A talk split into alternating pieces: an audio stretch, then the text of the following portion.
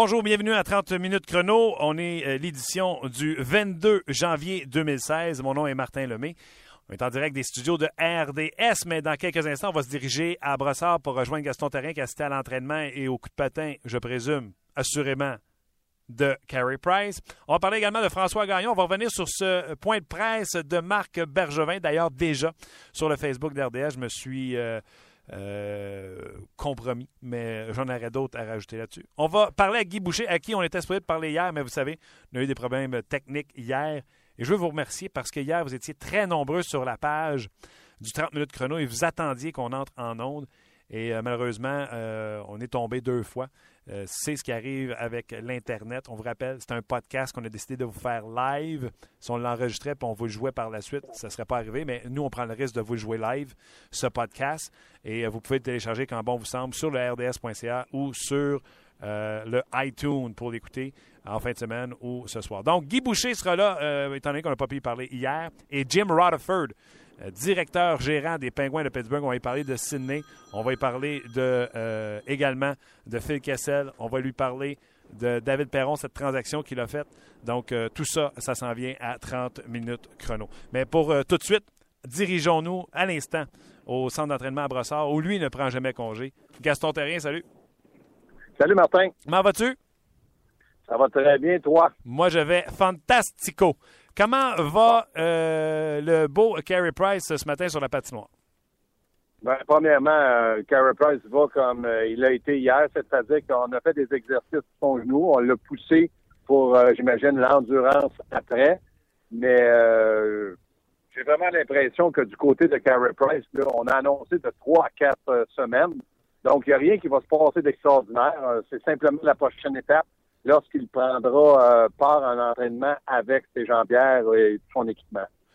Euh, pour l'entraînement du euh, Canadien, je sais qu'on a rappelé Daniel Carr. c'est au, lendemain, d'un vote de confiance d'ailleurs pour Michel Terrien. Comment s'est déroulé l'entraînement? Bien, probablement tout le monde était là. Markov est sur la glace, Beaulieu, Gilbert était là et Daniel Carr était là avec Heller et Fleischmann. Donc, Daniel Carr à droite, Heller et puis Fleischmann qui complétaient ce trio-là. Et euh, sur le quatrième trio, alternait de la Rose et puis euh, Smith avec Flynn et puis euh, Mitchell. Les défenseurs, j'étais un petit peu surpris parce que si Gilbert est prêt à revenir, en tout cas, il était avec euh, Pat et Beaulieu était avec Barberio, donc peut-être qu'il ne jouera pas demain contre les Maple Leafs de Toronto. Mais quand même, Markov était avec Souban. OK, Markov, Souban. Donc, euh, Gilbert, premier entraînement avec ses coéquipiers, mais peut-être pas prêt à revenir au jeu. De ce que tu as vu, avait-tu ben, l'air ben, gars prêt? Oui, il avait l'air. Oui, oui, oui, il s'est entraîné. Là. On a fait un très bon entraînement. Il y avait énormément d'intensité, du 3 contre 2. On essayait surtout de créer des chances de marquer dans l'enclave parce qu'on sait que le Canadien a beaucoup de, misère à marquer euh, ou à se créer des chances de marquer. On a été très intense. Euh, tout le monde semblait détendu, reposé. Donc, ça augure bien pour le match de demain. Maintenant, est-ce que ça va se passer comme ça? Faut pas oublier que les Maple Leafs de Toronto ne vont pas bien par les temps qui courent. Et du côté du Canadien, bien, ils sont toujours dixièmes, mais ils sont trois équipes à 50 points. Donc, ça pousse dans le dos pour une place d'insérie incroyable. Ce sera pas facile pour le Canadien. Hier, euh, les Leafs ont perdu 1 à 0 face aux Hurricanes. Euh, ils ont gagné, euh, perdu 1 0 face aux Hurricanes à Caroline. Ça s'est passé en prolongation. quand même, c'est les Mike Babcock n'en donnera pas une facile aux Canadiens de Montréal. Donc, c'est certain que ça ne sera pas facile de ce côté-là. Donc, euh, Galchenyuk, oui, c'est resté intact. Paturity, Plekanex, Gallagher, intact également. Et Flynn, Mitchell, Devent Smith, Pelly. Emeline, toujours avec Petrie. Tu l'as mentionné, Beaulieu avec, euh, avec Barbario. Condon, selon toi, qui sera le partant demain? Bon, moi, je pense que oui. Je pense que ça serait une logique. Dans le moment, du côté du Canadien, on cherche à retrouver le chemin de la victoire. C'est pas que Ben Scrivens n'est pas un bon gardien de but, mais il n'est pas identifié encore à une victoire. Donc, pourquoi mettre de la pression sur Scriven, surtout qu'on a eu beaucoup de congés. On a eu du temps de, peaufiner aussi le jeu autour du filet. On l'a vu hier, on était là, beaucoup de passes de la part de, de, Camden. Mais j'ai vraiment l'impression que le Canadien va essayer de mettre les éléments sur la glace qui vont lui permettre de retrouver la victoire à Toronto, parce qu'après, il y a deux matchs en deux soirs contre euh, Columbus. Les Blue Jackets de Columbus. Es-tu capable, en une minute, deux minutes, de me résumer tes états d'âme à la suite du point de presse de Marc Bergevin? Oui, euh, ben j'ai trouvé qu'il avait parlé avec son cœur. Il avait dit euh, des choses, je pense qu'il y croit énormément. Euh, il y a d'autres choses que, bon, je me dis, c'est sa philosophie, mais on peut pas faire de transaction si on n'offre rien, puis il veut pas offrir l'avenir, des choix, donc c'est difficile pour lui de faire des transactions. Je crois qu'il va garder Michel en place euh, rien jusqu'à la fin de la saison. Sinon, on pourrait lui dire qu'il n'y a pas de parole, et ça, je pense pas que Bergevin pourrait être identifié à ça. Et euh, pour ce qui est des séries, ben il va se battre avec l'équipe que là, il a confiance. Moi, je pense toujours que si Price revient, que le Canadien est à un ou deux points dans les séries ou pas dans les séries, ça pourrait faire une grande, grande différence. Donc, à partir de ce moment-là, j'ai vraiment l'impression que peut-être pas les, gens n'ont peut-être pas été rassurés parce que Marc Bergevin ne semble pas vouloir bouger en saison, mais peut-être va donner un grand coup hors saison. Mais euh, ce que je, je, je vois, c'est qu'il a une philosophie, il ne veut pas de ne veut pas aller à côté de cette philosophie-là. Est-ce que c'est bon? Peut-être, mais il reste une chose, le Canadien a toujours besoin d'aide en offensive, même si Carey Price est là. On a hâte de voir euh, la, suite des choses et surtout comment l'équipe va réagir à la suite de ce point de presse-là de Marc Bergevin. Gaston, un gros merci encore une fois d'avoir été nos yeux à l'entraînement du euh, Canadien. Puis euh, on se reparle bientôt. sûrement, oui, avec grand plaisir. Sûrement que tu seras à l'antichambre samedi après le match contre les Leafs de Toronto. Exactement, je vais être là, puis je vais être au 360 avant. Merci beaucoup, Badin. On se reparle la semaine prochaine. Salut, bye. Bye. C'était Gaston euh, Terrien qui euh, était à l'entraînement. Donc, Carey Price, encore une fois, qui a patiné aujourd'hui. Euh, quand j'en avais parlé d'ailleurs hier, que euh, c'était Heller et Eller et Flashman qui n'avaient pas d'alliés. Euh, donc, euh, Carr a pris cette, euh, cette place et Gilbert qui patine avec ses coéquipiers. Ce matin, sur le RDS, sur le Facebook de RDS, j'ai mis une vidéo. Oui, bien sûr, j'aurais pu faire comme tout le monde et dire Ah, Marc Bergevin était un grand leader. Il a pris la, température, il a pris tout le heat, il a pris tout le fardeau sur ses épaules. Et oui, c'est un geste de leadership.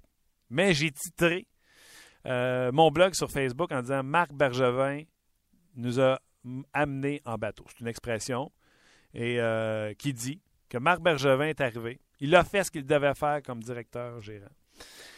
Et euh, il nous a tous dit que tout ce qui se passait présentement avec le Canadien de Montréal était de sa faute.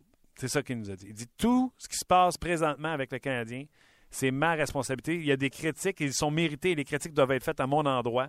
Euh, c'est moi qui fournis les joueurs à, Marc, à Michel Terrien, donc Michel Terrien n'est pas à, blâmer dans cette histoire-là. Et là, je vous ai dit, Michel, euh, Marc Bergevin, oui, il a fait la bonne affaire parce que là, il vient de dire à ses coachs à ses joueurs 47 derniers matchs, oubliez ça, c'est de ma faute. À laissez-moi pas tomber. C'est à vous autres de performer pour que rentrer cette équipe-là en série. C'est ça qu'il a fait hier pour l'équipe. Mais ce qu'il a fait pour nous autres, les partisans, il nous a donné une petite tisane camomille. Il nous a amené faire le tour du parc à pied. Il nous a ramené à la maison, puis tape ses fesses, bonne nuit chérie. Puis on était se coucher, puis on a vu que du feu. Parce qu'il nous a dit que tout était de sa faute. Tu ris, toi, François Gagnon, hein? Il nous a dit que tout était de sa faute, mais à la fin, il est allé nous dire qu'il n'y a rien à se reprocher.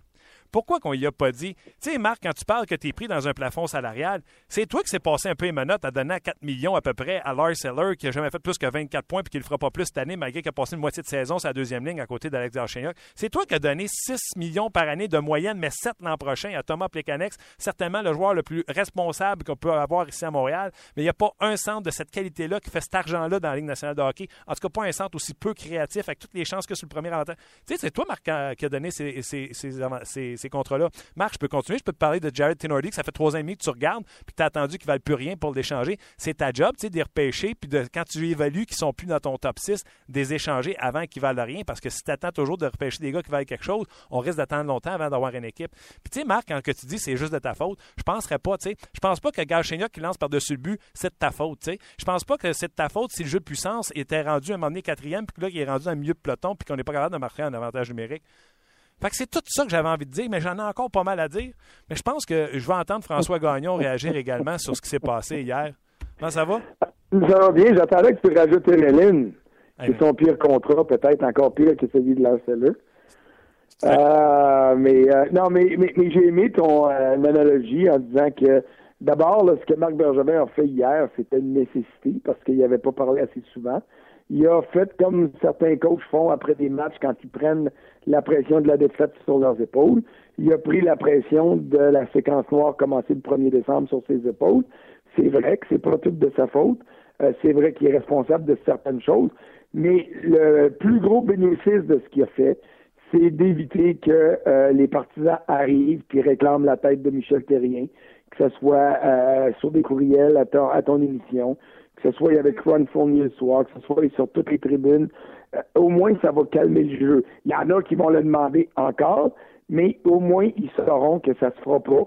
Du moins, ça se fera pas en cours de saison. Et si jamais le Canadien est éliminé des séries, ben là, des décisions devront être prises parce que la réalité changera pas le Canadien, c'est ce que c'est en ce moment. En fait, le Canadien sans Carey Price, c'est ce que c'est en ce moment. Et euh, quand même que tu congédierais le coach, cette équipe-là sans Carey Price est à peine une équipe de série. Alors, euh, comme le proverbe le dit, à l'impossible, nul n'est tenu. C'est pas parce que Guy Boucher est arrivé ici, ou Alain Vigneault, ou Bob Hartley, que les choses changeraient nécessairement. Euh, je suis d'accord, mais tu sais, il y a Marc Bergevin quand il est arrivé en poste, là, euh, était là, Price était là, Subban était là. Depuis qu'il est arrivé, joueur important, il a amené euh, Gal et Petrie. Pour moi, en trois ans et demi, Marc, je trouve que c'est très peu. Parce que oui, en termes de profondeur, vous avez fait une job excellente, outstanding. Mais pour le reste, là? Pour le reste, ordinaire. Puis euh, quand même, même qu'on s'ostinera tout ce qu'on voudra, tout le monde. Puis le problème du Canadien, le problème majeur, puis on le voit en ce moment c'est que le noyau de cette équipe-là est pas assez fort pour pallier la perte de Carey Price. Je veux dire, on a beau, on a beau analyser ce qu'on voudra, là. Euh, le noyau dur du Canadien, c'est Price, c'est Subban, c'est Pacioretty. Après ça, tu peux-tu mettre Galchenyuk déjà là-dedans et Nathan Beaulieu? La réponse, c'est non. Parce que si on mettait sur le marché Galchenyuk et Nathan Beaulieu, le Canadien ne sera pas capable d'avoir Ryan Johansson ou d'avoir Seth Jones pour. Alors, ils ne sont pas rendus là. Ils ne font pas partie des prospects d'élite dans la Ligue nationale. Je l'aime, Galchenyuk. Tu l'aimes, toi aussi. Euh, je vois de belles choses en Galchenyuk. Mais est-ce qu'il est capable de devenir un marqueur de 40 buts? Moi, je pense pas. Et si ça arrive, ça va arriver à l'aile, ce ne sera pas comme premier joueur de centre. Donc, dans les équations où on dit bon, mais il faut que le Canadien aille chercher un gros joueur, il faut qu'il soit prêt à donner un gros joueur. Ben, pour donner un gros joueur, il faut plus mettre le nom de Galchenyuk tout seul, puis il faut certainement pas mettre le nom de Nathan Beaulieu tout seul. Parce qu'à l'autre bout, les directeurs généraux vont dire ben ton gros joueur, il est pas assez gros pour que tu viennes chercher un de mes gros joueurs. Alors, on m'a donné un deux, joueur de deuxième monde chez nous, mais euh, si tu veux un gros joueur, mais ça va te prendre Galchenyuk, ça va te prendre un choix de première ronde, ça va te prendre plus, plus. Mais tu sais, quand il disait. C'est le drame du Canadien. Oui, mais tu sais, quand il a dit c'est difficile de faire des mm. transactions, là, tu le sais qu'on est tous Thomas là-dessus, on a vu sans faire ailleurs. Mais quand il dit je suis pas prêt à hypothéquer le futur du Canadien, t'as une minute, là. Si tu vas chercher euh, Charlie Carr avec le Wild du Minnesota, il n'y a pas 108, là. Il est dans la jeune vingtaine, là. Il, est encore bon pour euh, 10 ans. Non, mais tu comprends? Qui qui a dit qu'on voulait avoir un vieux Je comprends, mais c'est parce que moi, ce que je veux dire, c'est que mettons, mettons Charlie Coral, mettons euh, euh, n'importe quel jeune marqueur qui est en ascension, OK? Euh, je vais te dire, OK, tu es prêt. tu, penses, tu penses que qui, chez le Canadien, vaut ça? Ryan Nugent Hopkins, Jordan Eberle, c'est pas des vieillards, là. Alors, on donne qui chez le Canadien pour aller chercher Ryan Nugent Hopkins? Il y a un an, je t'aurais dit, tu donnes Galchenyuk puis un prospect que tu vas l'avoir.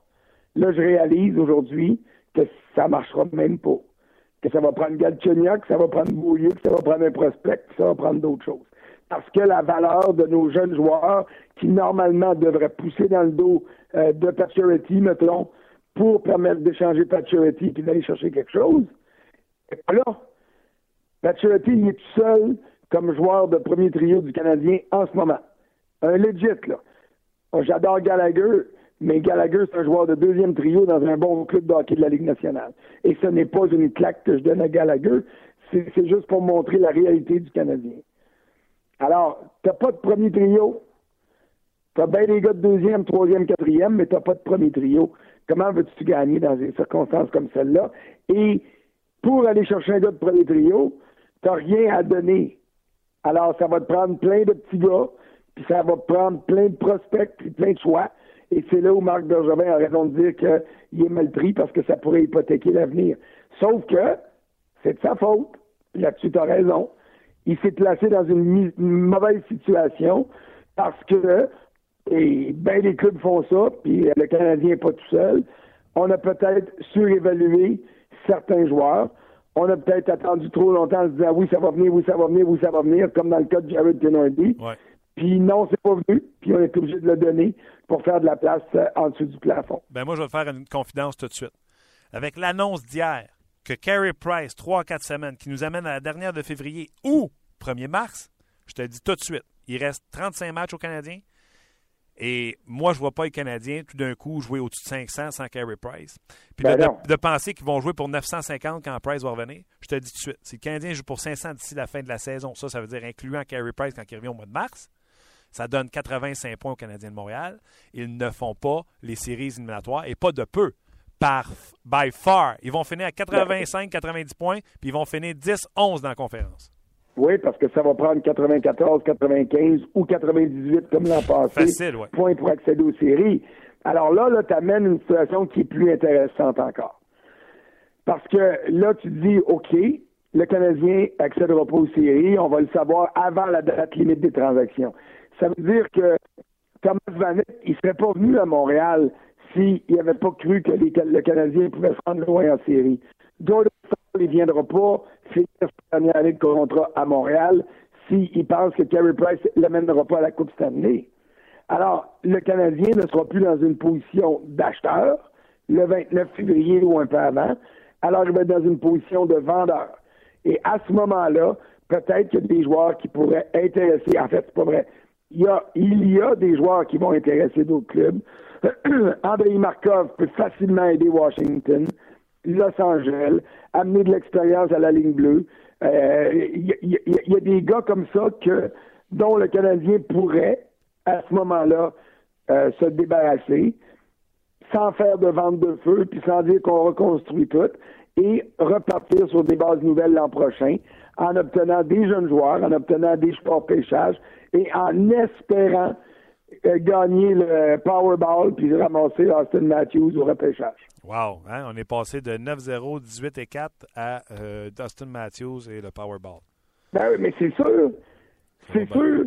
Tu es passé de 9-0 à 18 et 4, tu es passé à 19-4-3. Après 26 matchs, il y avait 4 défaites en temps réglementaire. Dans les 21 derniers, il y en a 4 victoires. C'est complètement le contraire. Puis il euh, n'y a rien qui nous dit qu'on ne se rendra pas à 4 victoires en 26 matchs, parce que ça ne sera pas facile à Toronto samedi. Mais ça devrait l'être contre Columbus. Sauf que là, s'il faut que tu perdes les deux contre Columbus, ben là, mon vieux, euh, aussi bien que tu t'abandonnes de suite. François, encore une fois, tu as été excellent et euh, tu fais partie d'un show qui est vraiment relevé aujourd'hui. On va aller euh, parler avec Guy Boucher et Jim Rutherford. Fait que tu es dans le même line-up qu'eux autres. Wow, je suis impressionné. hey, bon week-end. Jim, comment il a trouvé ça jouer au Augusta National? Ah, tabarnouche, pas vrai? Ouais, pour vrai. Colin, j'ai canné Jim Rutherford euh, ce matin. Avoir, su, avoir su, j'aurais demandé. Ben, je, je m'en prends, je prends un rain check là-dessus. Ça marche, OK. Merci, bye. C'était François Gagnon. Euh, bon, hein, euh, pas berné non plus par euh, les, les, beaux mots, les belles paroles de Marc Bergevin hier. Puis je vous le dis, là, c'est pas négatif. On veut ce qu'il y a de mieux pour le Canadien de Montréal. Piqué Souban, on sent que ça lui tient à cœur, puis on sent qu'il essaie d'en faire dix fois plus qu'auparavant. mais là, hier, Marc Bergevin, comme je vous le dis, là, un gros nuage. Un gros, gros nuage. Content de savoir, par contre, qu'il a été impliqué dans toutes les conversations des joueurs qui ont été disponibles, mais qui voyaient qu'il n'y avait pas de fit. sais, ça, je peux le comprendre. Mais tu sais, on ne demande pas de partir après des gars de 108 ans quand il dit qu'il ne veut pas hypothéquer l'avenir. Si tu donnes un jeune joueur puis tu reçois un jeune joueur en échange, ou tu donnes deux jeunes joueurs et un joueur pêchage, tu reçois un joueur, un jeune joueur, c'est encore bon. C'est encore bon. On va aller euh, au téléphone tout de suite. On va aller en Suisse parler avec Guy Boucher. Salut Guy. Salut, ça va bien? Moi, je vais bien et toi? Ça va très bien. Guy, euh, j'ai dit on va y rejoindre Guy Boucher en Suisse. Es-tu vraiment en Suisse? Parce qu'il y a des gens, là, tu sais, les rumeurs, tu sais comment ça se passe. Il y a des mondes qui t'ont vu cette semaine à Montréal, puis là, qui euh, faisaient des déductions comme quoi que tu allais être le prochain coach. Donc, es-tu en Suisse? je suis très en Suisse. S'il y en a qui m'ont vu à Montréal, c'est parce que j'ai un sosie. je n'ai pas encore vu de sosie, là, mais ça se peut que ça existe. Ouais, non, mais tu m'as envoyé des belles photos en tout cas? T'as vu, que, as vu que les montagnes, ça ressemble plus à la qu'à Montréal. oui, mais écoute, en tant que skieur puis de planchiste, euh, j'étais un peu jaloux de voir euh, les images euh, des, des, rocheuses et des, des Alpes là-bas que tu as, fait du ski. OK, Guy, je peux pas contourner la question. à chaque fois qu'une équipe a des problèmes, Minnesota, Montréal, peu importe, ton nom est mentionné. Euh, comment je te pose la question? Est-ce que tu as été euh, contacté? Euh, qu'est-ce que tu peux me dire? ouais. Ça, c'est une belle question, ça. Ouais. mais non, regarde, quand, quand ton nom est mentionné, c'est sûr que c'est très flatteur. J'ai toujours dit que je voulais revenir dans la Ligue nationale, donc je voulais rester euh, actif. Euh, je voulais rester euh, présent sur la scène du hockey. Je le suis, soit par mes connexions ou par le fait que je suis disponible. mais après ça, ça ça s'arrête là, dans le sens que oui, je regarde des matchs, je me prépare, mais je regarde plusieurs équipes. Puis euh, quand une équipe va me contacter, c'est certain que, que, je vais porter beaucoup d'intérêt. Mais la vérité, c'est que, mon Martin, euh, les médias vont être les derniers à savoir quand ça va arriver. oh, come on! OK, ça mérite, euh, ça mérite d'être clair. Euh, ben, en tout cas, regarde, euh, avec le vote de confiance d'hier de Marc Bergevin, je pense que tous ceux qui roulaient les, informations et les rumeurs, je pense que ça va les calmer pour le reste de, la saison. Guy, je veux te parler par contre du job de coach. j'ai pensé à toi cette semaine quand j'ai vu tout ce tourbillon-là autour de, de, Michel Terrien. La job de coach, là, je vais te le dire comme si on était à brasserie, c'est de la peau. Ben, c'est, il y a ça 20 ans que je suis entraîneur, j'ai été euh, pas mal à tous les niveaux. Là. j'ai fait du midget, j'ai fait du junior majeur, j'ai fait de l'universitaire, euh, j'ai fait du, euh, j'ai même fait du pee quand je coachais en, en, en Europe dans, le temps parce que je voulais pas juste jouer. Euh, Ligue américaine, Europe, Ligue nationale, puis c'est évidemment un peu différent à chaque niveau, mais plus tu montes de niveau, euh, plus euh, c'est pas juste prenant quand on est rendu à la ligne américaine, ligne nationale, puis ça. Euh, euh, pas de temps. C'est, c'est, oui, c'est extrêmement difficile. C'est pas du tout ce que le monde pense. C'est pas pour vanter la profession du tout, parce que euh, quand j'étais midget, je me rappelle, j'avais, je n'aimerais pas son nom, j'avais un entraîneur qui était venu euh, qui était venu, c'était un invité, puis qui me voyait aller, il m'avait dit Ah, c'est, ah, toute beauté, ça. Qu'est-ce que tu veux dire? Ben, il dit, tu, contrôles tout comme, euh, comme entraîneur de la métier. Je dis oui. Euh, il dit Ouais, mais tu vas voir que plus tu montes, moins tu contrôles de choses, plus tu te contraindre, puis, euh, puis moins tu dors. Puis euh, à mesure que j'ai monté les échelons, c'est exactement ça qui arrive. Un entraîneur, ça dort pas. Euh, ça travaille 24 heures sur 24 dans le sens que euh, tu es toujours au téléphone. C'est très dur pour les familles. Tu sais, quand un entraîneur est plus vieux, euh, ses enfants sont grands, euh, évidemment. Bon, son, son temps est bien occupé, puis euh, étant donné que tes jeunes enfants sont plus là, euh, tu as un peu plus de temps, mais quelqu'un qui a une famille, là, c'est quelque chose.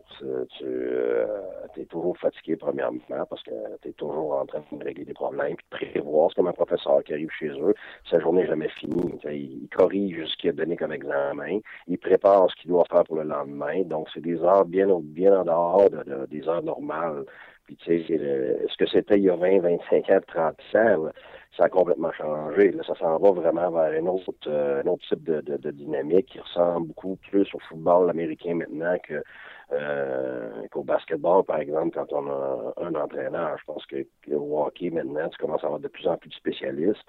Euh, il y a plus en plus de personnel. Quand on regarde avant, tu avais un entraîneur puis euh, son, son adjoint. Maintenant, c'est tombé à deux adjoints en arrière du banc. Maintenant, c'est deux adjoints plus un, un in the sky qui appelle, euh, qui est dans les gradins. après ça, tu as des, des, des, des, advisors maintenant, autant pour le gérant que pour, que pour les coachs. de l'aide senior, en tout cas, on est rendu avec toutes sortes de titres, c'est parce qu'on ajoute de plus en plus de, de ressources. là, on, on parle aussi du gars vidéo, mais il y a des équipes comme Tempa, ils n'ont pas juste un gars vidéo, il y en a deux. Ils ont le gars qui, suit l'entraîneur, qui prépare le game plan, puis c'est celui qui euh, prépare tous les, matchs, non seulement qui ont joué, mais les trois, quatre prochains matchs contre les adversaires. Euh, ce qui fait que tu es rendu avec un, personnel gigantesque à gérer. quand tu, quand tu, fais ta journée, euh, t'as fini, c'est une tornade parce que tu as 40 personnes à ta charge, puis ça rentre continuellement dans ton bureau. Moi, je sais que je peux commencer ma journée à 7 heures du matin. Et puis, euh, je prenais mon déjeuner, puis je le finissais pas à 11h30 midi. Puis, euh, je commençais à faire vraiment du hockey. Des fois, il était à 2h30 de l'après-midi, 3h. J'avais rien fait de hockey encore. Tu, tu gérais les médias, euh, tu gérais avec le docteur, avec l'assistant gérant, avec le gérant, avec ton trainer. Le deuxième trainer, il vient. Le troisième trainer besoin de quelque chose. Tu as deux, trois joueurs dans ton bureau. Fait qu'en bout de ligne, euh, c'est une tornade qui est difficile à gérer parce que c'est à la longue. T'es correct au début, mais quand ça fait trois mois, puis quatre mois, puis tu joues tous les deux jours, puis tu voyages, tu arrives à 4 heures du matin, euh, puis à 7 heures, tu es debout parce que ça prend un meeting le lendemain, ça prend une vidéo le lendemain, ça prend une préparation d'adversaire. Donc, ce qui est dur, c'est à la longue. C'est que ça n'arrête jamais. Et puis, euh, tu même pas content quand tu gagnes un match parce que c'est juste un soulagement parce que tu es déjà en train de penser au prochain. Fait c'est, c'est, à la longue que ça te gruge, puis c'est, euh, c'est difficile. Fait quand tu vois des entraîneurs euh, qui sont dans des situations difficiles, euh, soit parce qu'il y a des rumeurs ou parce qu'il y a des, euh, des moments difficiles, des, des mauvaises passes, ben, je sais exactement ce qu'ils vivent. Euh, tu, tu, tu, tout ce que tu fais, c'est essayer de trouver des solutions. Puis, c'est un peu masochiste, votre affaire, Guy. C'est un peu masochiste. C'est un peu masochiste votre affaire parce que vous vous faites engager en sachant très bien, tu sais, si on fait une moyenne, dans 3, 4, 5 ans, vous allez vous faire critiquer et congédier. Ben, mais pas 3, 4, 5 ans. on parle de, 2 ans et demi de moyenne. C'est pas long. C'est pour un gars comme euh, comme Andy Roth qui est 18 ans à même place ou euh, euh à, Chicago. Bon, mais t'en as 8 autres qui ont fait 6 euh, mois, un an, un an et quart, un an et demi. Tu sais, c'est et des circonstances fait que des fois, tu as des super entraîneurs qui sont qui sont mettre dehors puis tu plus jamais de chance. Tu en as d'autres qui sont moyens qui sont là pour 6 ans.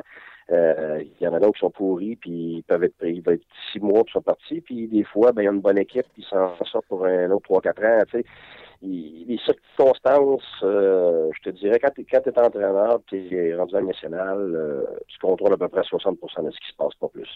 Ah, Parce qu'il y a trop de contraintes. il, y a trop de contraintes. Tu as des contrats, euh, tu as d'autres gars qui essaient de signer, lui relié à lui, euh, tel joueur dans la même firme que l'autre. Euh, ton, ton, ton gérant, il y, a, un plan pour les prochains quatre ans, puis toi, il te juste une année de contrat. C'est pas, pas le même plan. Euh, fait il, y a, il y a bien des choses, il y a même des gérants qui, on se cachera pas, euh, c'est pas le coach qui décide des, lignes. il y en a qui sont très présents, il y en a d'autres qui sont absents. Euh, il y en a d'autres, c'est juste par rapport au personnel de joueurs. Il y en a d'autres qui sont très impliqués parce que euh, c'était des anciens joueurs, fait qu'ils aiment, ça s'impliquer dans les systèmes et tout ça. Ce qui fait que c'est des fois un petit peu plus, euh, un petit peu plus touché pour pour prendre tes décisions. Puis d'autres fois, c'est le contraire. C'est, c'est des gars qui, euh, qui sont très administratifs, donc ils vont te laisser toute leur attitude par rapport au hockey, mais euh, ils vont, tu vas être très restreint par rapport au budget, donc euh, tu n'auras pas d'échange, euh, tu n'auras pas de budget pour telle ou telle chose. Fait que, tu sais, les circonstances sont toujours différentes d'une équipe à l'autre, puis de, toujours différentes d'un gérant euh, avec sa relation avec l'entraîneur. Euh, ce qui fait que c'est très difficile à évaluer. Mais une chose est sûre, c'est que peu importe l'entraîneur, je pense que tu souhaites, tu souhaites jamais du, de, euh, du mal aux, entraîneurs quand tu l'as vécu comme entraîneur, parce que tu sais exactement ce qu'il vit, puis tu sais qu'il travaille euh, jour et nuit, puis finalement, ben, souvent, sont, sont, pris avec des circonstances qui ne sont pas nécessairement leur faute. Alors ça, c'est difficile à gérer. Ça. Une autre affaire que vous devez gérer des fois, c'est les joueurs qui sont pas heureux. soit qu'ils te l'ont dit, ou soit que tu le sens ou que tu le sais. Là, présentement, dans le national de hockey, on vit un cas, de Jonathan Drouin. Tu en as certainement entendu parler. Je ne sais pas si tu as un mot euh, sur Jonathan Drouin. Puis comment tu deals avec des joueurs qui sont pas tout le temps heureux avec toi? Encore là, c'est du cas par cas parce qu'il y a différentes raisons. Tu sais, souvent, tu t'aperçois que c'est pas nécessairement un joueur qui n'est pas heureux. Des fois, il y a l'agent impliqué là-dedans. Euh, euh, des fois, c'est famille. Euh, moi, je sais qu'il euh, y a certaines équipes, euh, une des priorités, c'est de rencontrer les épouses parce que tu sais très bien que la décision du joueur va plus dépendre de ce que l'épouse pense que le joueur. Fait que euh, si une fille vient de, je sais pas, moi, je vais, pas faire de discrimination, mais une fille vient du Ohio, puis elle n'est jamais sortie de là. Euh, puis tu lui demandes de venir, euh, de venir à Montréal, euh, où ce qu'elle entend parler que c'est en français, euh, puis il n'a jamais sorti de chez eux. tu sais, c'est sûr que c'est pas nécessairement très attrayant, puis euh, c'était un rang aussi. Il faut, faut, faut, comprendre que les joueurs sont pas isolés. Là. Ils font partie de, de euh, d'un cercle familial, puis ils ont des racines, puis ce qui fait que leurs décisions vont, être basées là-dessus souvent. Euh, mais il y a d'autres, d'autres, fois que les joueurs, c'est tout simplement par rapport au hockey. il y en a qui sont, sont très fiers, il y en a qui acceptent mal les processus ce que j'ai vu le plus souvent, c'est peut-être ce qui se passe euh, avec euh, avec Tempa, mais c'est dur à savoir, je le connais pas, jeune. J'ai aucune idée de ce qui s'est passé dans l'organisation, tout ça. Mais euh, je l'ai vu dans les américaines, je l'ai vu dans le junior, je l'ai vu dans les nationales aussi. C'est que les jeunes sont souvent très impatients de d'obtenir ce qu'ils pensent mériter. Alors que quand on regarde dans les super vedettes qu'il y a eu dans le monde du hockey, qui, qui ont dû passer par la ligne américaine, qui ont dû euh, payer le prix pendant des mois, sinon des années, avant de, avant de mériter des postes, euh, avant de montrer de la constance. Euh, moi, je suis un, très grand partisan du processus. Je, déteste donner quelque chose à quelqu'un parce que quand tu donnes, la personne a beaucoup plus de difficultés par après évaluer qu'est-ce qu'elle a mérité, qu'est-ce qu'elle n'a pas mérité, puis, puis qu'est-ce que ça vaut aussi. Quand on donne 10 dollars à un enfant régulièrement, il va s'acheter des bonbons, puis il ne voit pas la valeur du 10 mais quand tu le fais travailler pour son 10 il y a beaucoup plus de, compréhension pour qu'est-ce que ça vaut, donc il y a beaucoup plus tendance à ne pas prendre les choses pour acquis. Ce qui fait qu'une euh, équipe comme euh, euh, Détroit, par exemple, bon, mais les autres sont, très friands de, se faire mériter longtemps à leurs joueurs leur poste dans la Ligue nationale. C'est-à-dire que, comme Ken Harlan me disait, dit, nous, tout ce qu'on donne à un choix de première ronde de plus, c'est une semaine de plus dans le camp d'entraînement. le reste, il faut qu'il mérite autant que les autres. Euh, sinon, on crée des euh, on, crée, des tendances, on crée des précédents, puis on crée des mauvais standards. Euh, ce qui fait que tu regardes Détroit depuis depuis 20 ans, ben ils ont une constance dans ce qu'ils font, puis leurs joueurs, on, leurs joueurs travaillent, leurs joueurs méritent leur poste. Fait que moi, je suis un partisan de ça. Alors, je sais pas où est-ce où est-ce que l'organisation ne t'aime pas en avec avec le jeune Drouin. Mais c'est clair pour moi que quand j'entends euh, un jeune qui ne veut pas se présenter ou euh, un agent qui, qui, veut que son joueur soit changé, euh, c'est, trouve ça difficile à accepter là, de l'extérieur. Mais comme je dis, euh, je ne suis pas là, je peux pas. Je, peux pas, je comprends. Je comprends. Mais hey, finissons ça avec quelque chose de archi positif. On a fait une entrevue avec Marc-Edouard Vlasic et il ne s'est pas fait prier pour euh, te louanger. Alors, euh, je fais rouler l'extrait pour que les gens euh, se placent dans le temps, puis je vais avoir tes commentaires par la suite. C'est pour ça que j'ai presque été coupé pour, pour faire le Midget 3 avec Guy Boucher, parce que j'étais pas flashé, je sortais pas beaucoup, mais je faisais tout comme il faut.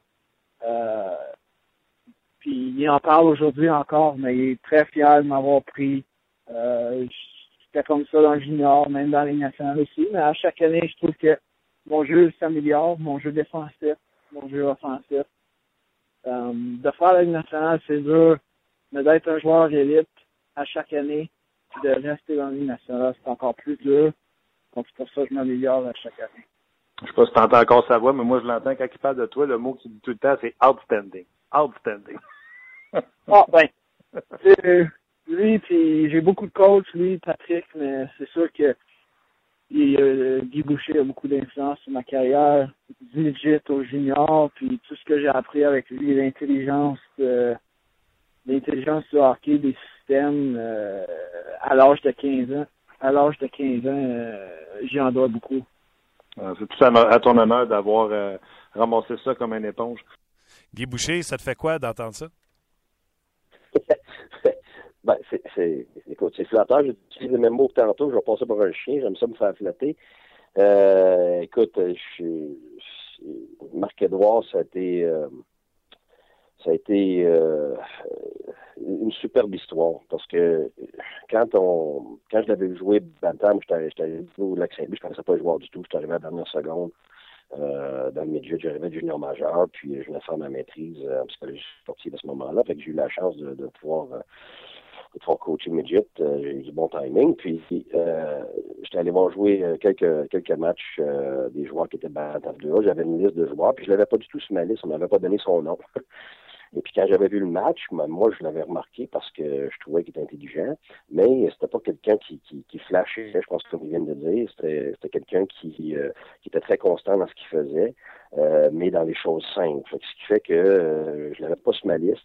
J'avais d'autres noms. Puis quand on est arrivé au camp d'entraînement, moi je voulais absolument l'avoir au camp, donc je m'étais battu pour, pour l'avoir au camp à ce moment-là. et puis quand on est arrivé pour faire les, la sélection, j'avais surpris un petit peu tout le monde avec avec la sélection de, de Marc-Édouard. Puis tout le monde me demandait, ben voyons, euh, il était même pas sur la liste, il était même pas supposé être là, il y a des joueurs meilleurs que lui, puis ça, ben moi, euh, j'avais poussé pour lui parce que je l'avais trouvé euh, très intelligent, puis ça, ça reflétait ce que j'ai vu souvent euh, quand j'étais junior majeur, même universitaire.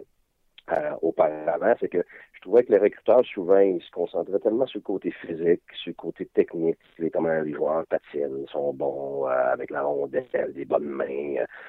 et puis, j'ai toujours trouvé, quand on était abordé par la plupart des, des, recruteurs, mais pas, tout le monde, les meilleurs recruteurs sont pas comme ça, mais plusieurs c'est toujours de, par rapport à, à ces deux aspects-là, physique et technique. Je trouvais tellement qu'il y a très peu de questions sur le côté psychologique, puis aussi, le côté tactique. Tu sais, un joueur de hockey, c'est pour avoir du, ballon puis, être complet, il y a trois, il y a, quatre pattes, excuse-moi, une table, puis je vois ça un petit peu comme ça, le côté physique. Ça, c'est très visible, comment il s'entraîne, il est fort, il est vite. T'as le côté technique, donc comment habile il est et comment il est capable de, de, de, de, se débrouiller avec une rondelle. Mais il y a évidemment un côté psychologique qui, qui est très méconnu. Euh, parce que il n'y a pas beaucoup de gens qui ont des outils pour ça, puis ça c'est normal, pour, essayer d'évaluer ça. Puis il y a l'autre côté, on, on parle pas de ça, on dit du hockey sense, hein, du sens du hockey. Puis ça, c'est, c'est très difficile à, évaluer. Euh, c'est très difficile aussi à, expliquer c'est quoi. Puis quand tu demandes à, un expert du hockey, euh, très souvent, je suis déçu parce que justement, il n'y a pas beaucoup de, il y a pas beaucoup de substance quand on parle de. Et, finalement, c'est quelqu'un qui euh, est capable d'absorber la tactique individuelle et la tactique collective. Tactique, ça veut dire qu'est-ce que tu décides dans ton match? Pas comment tu as déjoué quelqu'un euh, techniquement, pas est-ce que tu as des bonnes mains, tu fais des belles feintes, ton lancer est précis. C'est des décisions. Donc, c'est des décisions par rapport à toi-même sur la glace. Et, puis, c'est des décisions par rapport à ton équipe. Euh, donc, c'est la tactique individuelle, la tactique collective. Puis c'est là que Marc Edouard est phénoménal. Euh, c'est un gars très calme, donc psychologiquement, c'est quelqu'un qui, qui, avait une, confiance, euh, mais une confiance calme, une confiance qui était pas, euh, ça ressortait pas là, parce qu'il parlait, parce qu'il parle jamais. puis côté physique, il était pas gros, il était pas grand, même qu'il avait l'air un peu bizarre, des grands pieds, des petits pantalons, des petites pads. c'était pas, c'était pas, pas le gars typique que tu remarquais sur la glace. Puis côté technique, ben son lancer était très moyen. Euh, il n'était pas nécessairement très fort non plus pour, euh, les mises en échec. Euh, il n'y avait pas euh, stick extraordinaire. Il n'y avait rien de spécial, mais il était extrêmement intelligent parce que il faisait pas d'erreur. Puis quand tu lui disais une chose une fois, tu n'avais plus jamais besoin de redire. Ça, ça démontre capacité d'adaptation. Ça, c'est la, chose la plus importante pour monter de niveau. J'ai trop vu des novices, des bantams, des pioui dominer parce qu'ils étaient plus forts, plus gros, plus, plus, euh, ben, plus avancés techniquement que les autres. Mais manquait de sens du hockey, ce qui fait que c'est juste une question de temps avant que ce joueur-là plafonne. Des fois, ils grandissent plus vite que les autres, puis éventuellement, tu sais qu'il ne pourra pas être 7 pieds 2. Fait qu'à un moment donné, quand le jeune est rendu à 12 ans, puis il est déjà rendu à 6 pieds, 6 pieds 1, tu sais très bien que son avantage euh, par rapport à son physique, c'est juste une question de temps avant que ce soit plus un avantage. Donc, qu'est-ce qu'il y a d'autre?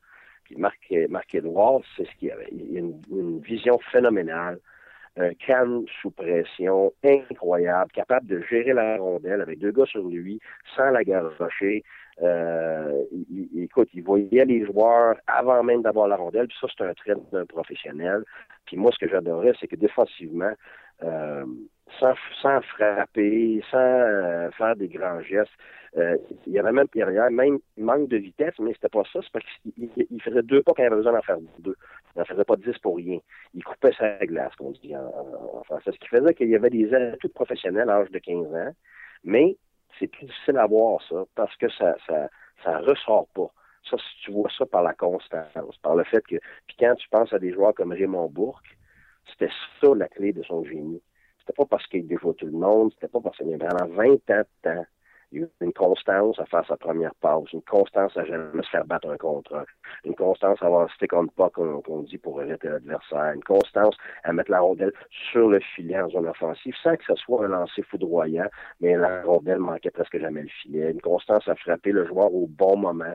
Ça, c'est des traits qui font que tu peux devenir un professionnel éventuellement, contrairement à ce que beaucoup de gens peuvent penser quand on voit un joueur qui déjoue tout le monde en âge puis oui, puis même Bantam, euh, éventuellement, tu ne déjoues plus personne parce que 8% des déjoues fonctionnent. Hockey sense. C'est ça que je retiens. C'est le hockey sense que je retiens, que ça ne s'enseigne pas. Oui, oui. Oui, puis il y, en a qui y en a qui pensent que ça s'enseigne pas, puis c'est pas vrai. Il y en a qui l'ont plus inné, mais ça s'enseigne, ça a rapport à lire les espaces libres. Mais si, si, tu laisses un jeune essayer de déjouer tout le monde, et que tu le trouves bon quand il est oui parce qu'il a des super mains, ben éventuellement, on appelle ça un tunnel vision, une, vision tunnel, ça veut dire que tu vois rien à côté de toi. Ben c'est certain que c'est une question de temps que ce jeune-là ne pourra pas performer. Euh, S'il est très bon midget, mais qui, qui est comme ça, éventuellement junior, il sera, il sera pas capable de performer. Puis tu en as d'autres très, très moyens qui vont toujours continuer à pouvoir s'adapter, puis qui deviennent justement des marques Edouard Vlasic. Et puis ça, ça a été longtemps. Là. Euh, midget, euh, mes superviseurs, ils ne voulaient pas que je le prenne. Après ça, pour le junior majeur, personne n'avait sur le liste presque. S'il l'avait, il avait très loin. Je me rappelle même de, ma rencontre avec les remparts de Québec, qui, quand je leur ai dit comment bon, moi je pensais y être, il était extrêmement surpris. Puis ils ont mis beaucoup plus d'emphase sur, euh, sur lui par après. Puis écoute, ça a été des visionnaires parce que comparativement à l'évaluation de toutes les autres équipes, écoute, c'était du jour puis la nuit. Euh, parce que personne voyait ce que nous, on voyait tous les jours. Et, puis, euh, c'est pas parce qu'on était des génies, c'est juste parce qu'on avait la chance de le voir tous les jours. Puis même avec Hockey Canada, les recruteurs, à ce moment-là, il y avait un paquet de joueurs en avant de lui. Puis moi, il m'avait demandé qui qui avait oublié. Puis moi, je leur ai dit Marc Edouard. Puis à ce moment-là, je dis Ouais, mais il n'est pas vite, il n'est pas ci, il n'est pas ça. Oui, mais il est plus intelligent que tout le monde. ça a été drôle parce que ils l'ont pas invité au camp finalement. Puis cette année-là, il est resté à 18 ans dans le nationale. Euh, fait c'est pas parce qu'il était plus vite et plus fort que les autres, c'était parce qu'il était plus intelligent. Ben écoute, plus constant. ça s'entend que tu l'adores. Euh... Oui. écoute, il y avait des doutes. Mais encore une fois, Guy, on s'est fait avoir. Tu as de faire 12 minutes, on est rendu à 23. Bon, ben, c'est encore de ma faute. C'est correct. demain, de, la prochaine fois, on fera 6 minutes pour compenser les trois autres fois. C'est bon. Hey, profite de ton temps encore en Suisse. Euh, le ski euh, semble incroyable. On se reparle la semaine prochaine merci beaucoup. C'est moi qui te remercie. Bye. bye bye. C'était euh, Guy Boucher. Euh, écoutez, l'expérience, l'explication sur, euh, sur l'intelligence du hockey pour Marc-Edouard Vlasic. Puis bien sûr, on voulait demander pour les rumeurs. On savait tout qu'est-ce qu'elle allait nous répondre. Mais regardez. C'est ça. C'est ça. C'est ça. C'est ça. On a la chance de parler avec euh, Jim Rutherford. On y a parlé hier à, Jim euh, Rutherford. C'était avant le match, bien sûr, qui a été joué euh, hier de Jim Rutherford et des Penguins de Pittsburgh qui ont perdu hier. Tu gagné ou perdu les Penguins hier contre les Flyers? Un match entre les Penguins et les Flyers de Philadelphie. Et on a posé beaucoup de questions à, à Jim Rutherford. Je vous le fais entendre tout de suite et on revient après avec vos commentaires. Ben, on a la chance de s'entretenir avec euh, le directeur gérant des Pingouins de Pittsburgh, M. Jim Rutherford. Mr. Rutherford, how are you doing? Good, thank you. Uh, we were saying before we got uh, we hit the air uh, how different it was. It should be between Carolina and Pittsburgh for all the media attention. Can you feel it? Uh, yeah, I mean there there were times in Carolina where we had a lot of coverage. Of course, some of those years were we did well and went to the finals and but um, on a day-to-day basis, uh, certainly uh, it's a it's a different structure here. You just trade uh, David Perron to the uh, Anaheim Ducks for Cal Aglin. Why? We were looking to uh, change our team speed, and uh, early in the year, it looked to me like we were we were a team that was a little bit slow so we set out to make some changes. We added Daly uh, from Chicago, our defenseman, yep. uh, who who's a good skater. We added Rust, one of our minor league players, another good skater, and then uh, Carl Hagelin, who's a who's a tremendous skater with great speed. So we were trying to change uh, the makeup of our team and get faster, and and that was the purpose of that trade. You gave up a first rounder for David Perron. Would you say it was um, a fail? The, the, the, trade did come up like you thought it would be.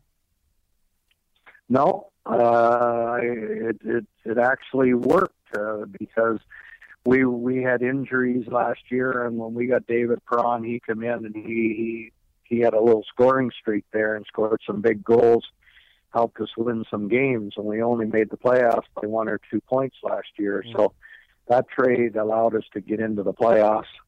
And then, of course, this year we've we've traded uh, David for a different type of player that that has three more years on his contract. So, so um, it's uh, you never like to give up a first round pick, but I think that uh, we have we got some return on it. Um, Marc Bergevin always told us here in Montreal how hard it is to trade in those in those years now. Uh, you look very a- a- active. Do you feel it's harder to do some trades uh, today than it was before? It's definitely harder. It's very hard to make trades to get a match with the with the player you want and what the other team wants and and uh, trying to make the money match up and work under the cap. Mm. So it, it's become a lot lot more difficult. Just uh, give me a second or two to translate to our listener what you just said. Um, okay. La transaction de David Perron, pourquoi? Ben, on cherchait, on, voulait améliorer la vitesse de l'équipe. J'ai demandé si c'était un échec euh, l'acquisition de David Perron pour un premier choix. Il dit absolument pas. David Perron était bon pour nous. L'an passé, on a fait les séries par un ou deux points. David Perron nous a aidé à faire euh, les euh, séries éliminatoires. Il a parlé également de l'acquisition de Trevor Daly, qui était importante aussi, qui rajoutait de la vitesse pour l'équipe. Et j'ai dit, Marc Bergevin souvent dit que c'est difficile de faire des transactions. Il dit, c'est tellement plus difficile. Il faut que tu fasses marcher, fonctionner le le nombre d'années de contrat, le salaire. Euh, euh, il y a beaucoup de choses qui rentrent en ligne de compte, donc c'est très, très difficile de faire des transactions aujourd'hui. Um, Mr. Rutherford, we have to talk about uh, Sidney Crosby, who uh, was considered the best player in the world. he looks like lately he started to play again like the best player in the, in the world. Well, he's still the best player in the world. Um, people talked about his play earlier in the year because of his point production, but it was down across the board on our team, across the league. Um, I believe he's played well all year. He's he really has worked on being a, a two-way player. He works hard in his own end. He comes back in deep in his own end, and and really become a better all-around player for it. But but now here uh, over the last number of weeks, he's producing more and and uh, he's playing extremely well. To me, Sidney Crosby is uh, a step ahead of a lot of players. To me, he's still the best player in the world. Do you feel like even if he play a better game uh, defensively, do you feel he can be again the top scorer in the league by 10, 20, 25 point, 10, 100 point, 110 points? I believe he can. Uh, if you go back to last year, he, he was doing that uh, as far as the defensive side of the game and he got the mumps, and that set his set him back basically a month. I mean, he played a little bit after he had the mumps, but it was still a recovery period, mm-hmm. and he um, um, he, he lost the scoring race by two points. So he he, he can still put up big numbers and uh, and play in both ends of the rink. Um, would you say the loss of Pascal Dupuis affect the Penguin, Pittsburgh Penguins and Sidney Crosby? It was a very big loss for us. He's a good player. He is a terrific team player. We miss him a lot in the room and on the bench and on the ice. Uh, it's uh, very unfortunate. Um, but he made the right decision because now he's not at risk, as big a risk, health risk, and uh, he has a family, a wife, and children. And so, as much as we miss him, he made the right decision, and now he's helping out during games with the coach and things like that. We're gonna work him into the front office here as we go along because he's a terrific person, a terrific hockey person. So you would like to keep him around the team and maybe a uh, maybe a job uh, in the the hockey world yes. beside you. Absolutely. Yes, definitely. just to finish on Sidney Crosby, was he um, was he you know a lot of many times player play, play with injuries? Did you know that Sidney was playing with something at the beginning of the season? Uh, well, I mean, uh, players, especially players that have played as long as he has, you're always playing with injuries. Yeah. Um, so um, I don't want to just point to one thing or anything or get into that, but but uh, um, players who's played as much hockey as him and Malkin and these guys, they're always playing with injuries. Uh, quick, quick translation again, uh, Mr. Rutherford. Um, OK. Au sujet de Sidney Crosby, euh, écoutez, euh, lui, ça n'a jamais fait de doute. C'est un joueur qui est en train d'avoir une, game plus complète, euh, joue des deux sens de patinoire. Mais là, les points commencent à venir. J'ai parlé de la perte de Pascal Dupuis. C'est sûr, c'est une grosse perte pour l'équipe, pour le vestiaire, pour Sidney Crosby. Mais c'est tellement une bonne tête d'hockey. Elle a l'intention de le garder au deuxième étage à, ses côtés. toujours en communication avec M. Jim Rutherford. Puis quand il est venu question de la santé de Sidney Crosby, il dit Je ne veux pas rentrer dans les détails. Mais les joueurs ont toujours des, des, petits bobos en parlant de Sidney Crosby. The coaches change, uh, Mr. Rutherford. Uh, after a year and a quarter around, how hard, how hard was it to take the decision uh, for Mike Johnston? Well, it was hard. Mike is a very good hockey guy and a very good person. Um, and and I believe in a lot of ways he's, he did some good things for the Penguins over the time he was here but it seemed that our style of play, um, whether it wasn't that we it, maybe we didn't have the right players or mm. enough support or whatever it was, but we had to change our, our style of play, and that's uh, that's why we made the change. Yeah, that was uh, the fact to have the right player for the right system the coach want to play. Um, when you decide to make the move to Mike Sullivan and it start 0 and 4, were you worried? You know, you make that big change and you did get the result right away. You could have had five coaches. We had uh, when he went 0 and 4, we didn't have Flurry and we didn't have Latang in our lineup, and and uh, when you take two players like that out of your lineup, it's difficult. Those games we played very well in, we just come up a little bit short, and and I believe that if we had those key two key players in our lineup, then uh, we probably wouldn't have been 0 4. So I was not concerned about it. Since now, since then, you're six three and four. So the target it's the playoff, and you see your team play at the regime you you hope for. We uh, we're seeing some good signs now. We're seeing signs of improvement. We're harder to play against, more competitive, and uh, we, we're like all teams. We're, we're right there in a group, and we need some breaks and put together a string of games, and and uh, and then our team will be in much better shape. Last question, Mr. Uh, Rutherford. I can't let you go before I ask you about the big splash you made this summer with the acquisition of Phil Kessel. Does he feel all the need you were hoping he would feel? Well, I would have hoped for more production from him at this point. I think overall his game's been okay. He's a, he's a good passer of the puck. Uh, plays well with Malkin. He gets him the puck lots of times. But here in the second half, I'm hoping for more production. Thank you uh, very much for your time. Uh, I'll let you go before I translate uh, the, the, the end of the interview. Thank you for your time and uh, hope for the best for the yep. Penguin Pittsburgh and hope to talk to you soon. Thank you very much. Thanks to okay. you. Bye bye. C'était euh, M. Jim euh, Rutherford, directeur gérant des euh, Penguins de Pittsburgh. Je vais traduire. Au niveau du coach, après un an et quart, un an et quelques matchs, on a décidé de congédier Mike Johnston. On avait parlé à cette émission-là. On jouait un style de jeu qui ne convenait pas à ce style de, de joueur-là qu'on avait. On jouait un, un, style de jeu qui était beaucoup plus concentré sur la défensive, un peu comme Tortorella faisait avec les Rangers, bloquer les lancers, la relance à partir même d'en bas des hash marks. Donc, du côté de euh, M. Euh, Rutherford, ben, c'était une question de euh, on change les joueurs, on n'a pas les bons joueurs pour jouer le système du coach ou on change le coach, donc on décide de changer l'entraîneur. Là, Mike Sullivan était arrivé, ça a commencé 0-4. C'est vous inquiet? Non, pas inquiet. J'avais pas le temps, j'avais pas fleuri. Avec deux, grosses pièces comme ça, c'est difficile d'espérer de gagner à tous les soirs. Et depuis ce temps-là, ils sont 6, 3 et 4 en direction vers une participation, bien sûr, aux séries éliminatoires. Et quand il parle de Phil Kessel, ben, ne s'est pas gêné pour dire on s'attendait à plus de production de la part de Phil Kessel. Il joue présentement avec Malkin. Il refile souvent la rondelle à Evgeny Malkin, mais il dit là, il est avec nous depuis une demi-saison. C'est d'adapter. On s'attend à une meilleure production euh, de sa part euh, en parlant de Phil Kessel. Donc, euh, c'était Jim Rutherford. Je serais porté à croire que des gars comme Kessel, Crosby, c'est littéralement en feu, 8 points à ses 5 derniers matchs pour Sidney Crosby.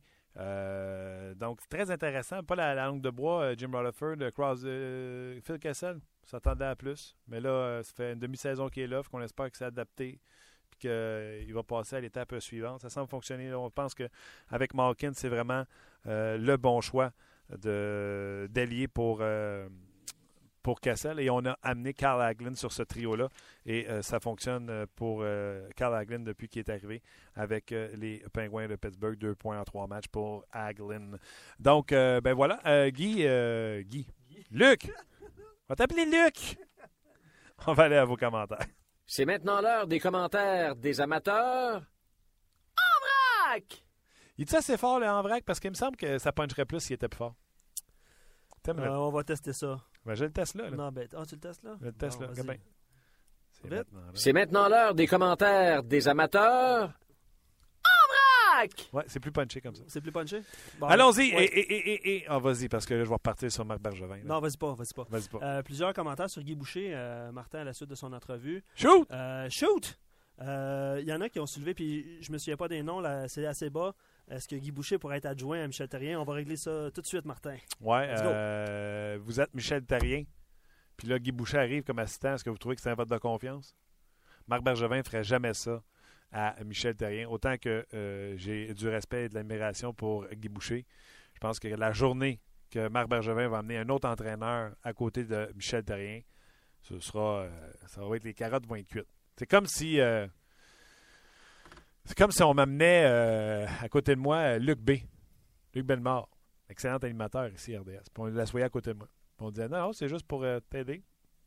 Veux-tu dire que mon chien est mort? Mais surtout que le Boucher dit qu'il veut revenir dans la Ligue nationale. On s'entend. Comme entraîneur. C'est ça, exactement. Un commentaire de Charles Tardif sur euh, ta capsule Facebook que tu as fait ce matin sur le, bateau. Oui. lui, il croit que même si vous parlez d'un bateau ou peu importe, il croit qu'on doit garder une certaine stabilité chez le Canadien. Il donne des exemples de Joel, euh, Canville, évidemment, avec les, Blackhawks de Chicago. Savez-vous pourquoi il est stable, Joel Canville? Parce qu'il gagne? Il gagne. Ouais. Bon. Ça, pète ton, un peu ta ballonne, hein? Pas pire. Ouais. On verra à fin d'année. Dans le fond, c'est ça? Non, non, mais écoute, la stabilité. Moi aussi, j'en veux de la stabilité. De la stabilité quand tu gagnes, il y en a tout le temps. Moi, une équipe qui perd là, tous les années et qui a de la stabilité. Ouais, c'est ça. Un commentaire de Gallagher qui écrit souvent sur la page de 30 minutes chrono. Merci d'être là. Il a simplement éteint, en parlant de Marc Bergevin, tous les feux que les journalistes ont allumés.